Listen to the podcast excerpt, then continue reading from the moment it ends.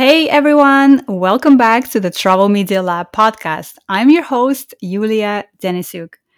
I hope your summer is treating you so well so far. My summer is really busy. I have a lot of travel coming up and also working on growing the impact of this podcast and everything we're doing inside Travel Media Lab. For this reason, we're taking a longer break this summer and coming back with new season nine episodes to you in the fall.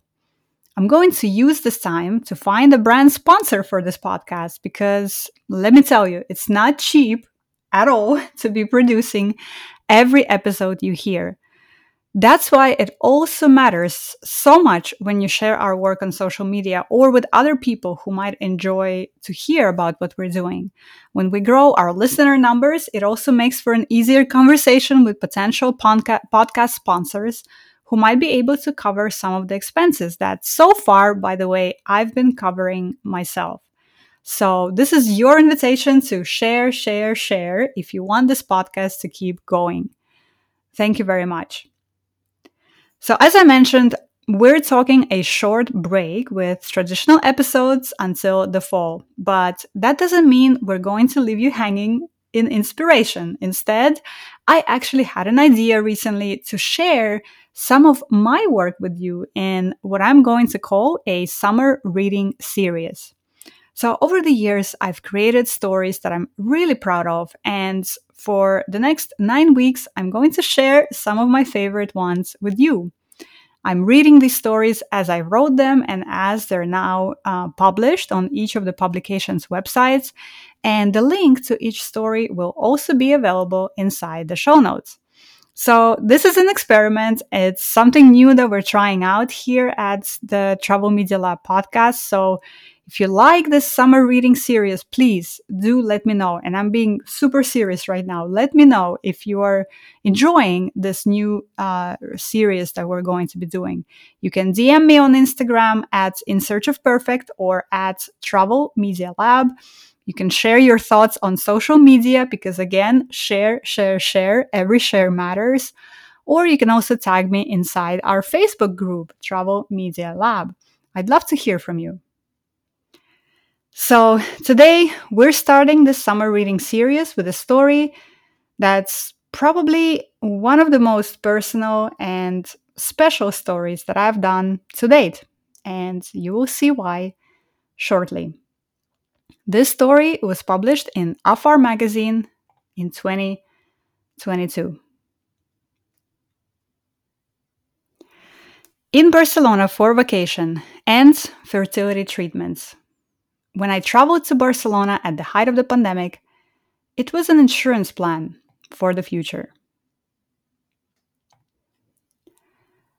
Chocolate ran down my elbows as I took another bite of churros, the hard-to-resist fried dough treat I found steps away from my Barcelona hotel. The churros were on a long list of things a leisure traveler to the city might do, and that I did, too.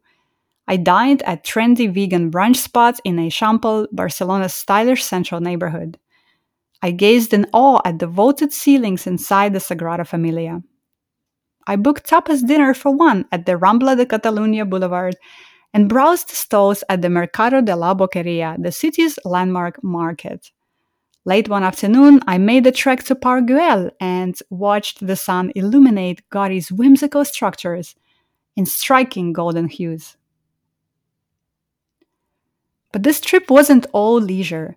Every night, after a day spent exploring the city, I'd return to my hotel room alone. Like clockwork, I'd settle down in my bed at nine p.m.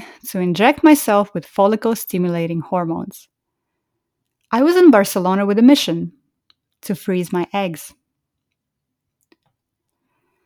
For decades before I found myself in Barcelona, I traversed new continents, cities, and neighborhoods, solo.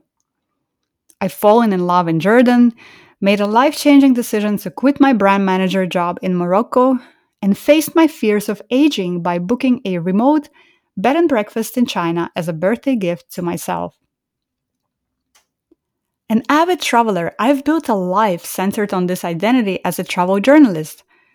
While my friends celebrated engagements and baby showers, I stood six feet apart from gorillas in Rwanda and shared a roof with nomad shepherds in Mongolia.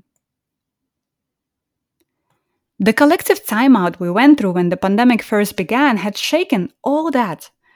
Somewhere in the stillness of our initial lockdowns, I found enough space to think about my life. Who was I if I was no longer a traveler? And what did I want for myself? Like other women before me, I faced the question, do I want to have kids? At the time, I was thirty-seven and single. I knew I didn't want to have children alone, but it was impossible to predict when or if the right partner would come into my life. Keeping in mind that our chances to get pregnant diminish as we get older, I started looking into my options. Turns out I don't have that many in the United States. According to the American College of Obstetricians and Gynecologists, women's fertility starts to decline by the time we turn thirty. This decline becomes more rapid at thirty-five. The aging process affects the quality and quantity of the eggs women produce during each menstrual cycle, resulting in decreasing chances of a successful pregnancy as years go by. But with advances in fertility science, women can now safely retrieve and store younger, healthier eggs to use later in life. The procedure, called egg freezing, has been gaining popularity in the past decade. And the pandemic has created an opportune window for many more women to take advantage of it. But egg freezing is also expensive. Family planning resource site Fertility I Q estimates that one freezing cycle can cost anywhere from eight thousand dollars to fifteen thousand dollars, with more than one cycle often needed. Most U S insurance policies treat it as an elective procedure, which means it is rarely covered. Add another seven thousand dollars on top of that for medications and storage costs, and egg freezing in the United States quickly becomes out of reach for many women, including me. So when a friend posted on Instagram about her experience with a fertility clinic in Spain for a fraction of the cost, I paid attention. Working with Ovaly, a startup matching women with fertility clinics across Europe, I selected a clinic in Barcelona that would oversee my procedure for the next few weeks. I learned that egg freezing would cost me about five times less in Spain than it would in the United States. Indeed, the Ovaly fee, full treatment, four-year storage of eggs, and medications amounted to five thousand two hundred dollars. My total bill, which also included three weeks of meals and accommodation in Barcelona, rounded up to seven thousand five hundred dollars. The clinic would continue to store the eggs and would even be able to transport them to the United States should I ever decide to use them on American soil. In recent years, Spain has become a popular destination for fertility tourism. According to the European Society of Human Reproduction and Embryology, it's been a leading provider of all fertility treatments in Europe. But I selected Barcelona for a different reason. A first-time visitor to the city, I've long heard about its beaches, Catalan food, and relaxed cosmopolitan atmosphere. I was determined to make a real vacation out of my fertility trip. Barcelona, then, seemed like a natural choice. When I told my friends and family of my plans, they had a different take. Can you really do this on your own? Aren't you afraid to go through something like this alone in a foreign city? They asked. But for me, going through this major life event in another country didn't feel like a big deal. As a traveler, I've come to trust the world, fiercely. Traveling taught me to land on my feet and embrace wherever the road takes me. I knew that this mindset would help me in Barcelona. And at first, it did. After my initial consultation with the clinic, I picked up my hormone medications from a local pharmacia, and the ten-day treatment began. I stocked up on fresh fruit at a nearby market and planned my visits to Barcelona's top sites. A medication mix-up one morning led me to argue with the pharmacist, neither of us fully understanding each other. I remained calm through it all. But somewhere between days six and seven, the reality of what, what was happening started to catch up with me. Where a normal menstrual cycle produces one egg to maturity, the goal of the treatment was to mature as many eggs as possible to harvest and freeze. My body started reacting to multiple eggs growing inside of me with pain and hypersensitivity. The surging estrogen made me feel extremely emotional. I burst into tears at the doctor's office upon hearing the news that everything was going well. In the lowest moments, I felt acutely lonely. Besides an occasional FaceTime call with a friend, I was indeed alone in Barcelona, going through a medical procedure that, in a way, was a culmination of all my choices to date. I wasn't married, I didn't have children, and here I was, a lone traveler, creating a backup plan for herself. By the tenth day of treatment, I could barely get up from bed. I no longer left my hotel room, save for a Vietnamese pho spot across the street that became my go-to. I counted the days until the extract- extraction, a procedure in which mature eggs are retrieved and flash frozen for storage.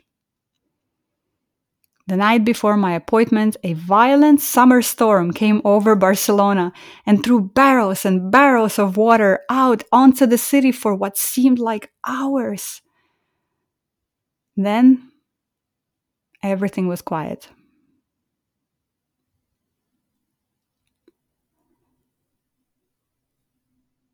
The first thing I whispered when I woke up from anesthesia the following morning was, "I love you, Yulia." As the healing began, I experienced an intense wave of falling in love with myself and you. I marveled at the courage that got me to this moment and the body that took me through it. After a few quiet days spent in bed, I returned to the city, watching residents stroll the palm tree-lined Bogatell Beach promenade and joining crowds of tourists on the narrow streets of the Gothic Quarter. On my last night in Barcelona, I treated myself to a meal at Brugarol, a twenty-one-seat izakaya-style tapas bar, marking the occasion with anchovy nigiri and caramel miso mousse. Walking back to my hotel that night, I felt immense pride for looking closely at my fertility, taking it into my own hands, and traveling this far for this important step. Perhaps for the first time ever, I also felt at peace with how my life was unfolding. Going into this experiment, I wasn't sure I would ever actually want to have children. I'm still not entirely sure. But I'm glad to have done it. However things come to be, I know this. Freezing my eggs in Barcelona turned out to be an act of self-care and love, no matter where the road takes me next. Thank you so much for listening today. I hope you enjoyed the story about freezing my eggs in Barcelona, and I hope that you will let me know if you have some feedback for me or if you share this episode on social media. I would be so, so, so grateful to you. Thank you so much for listening today, and tune in next week when another favorite story of mine will be here in your podcast feed. Thank you so much.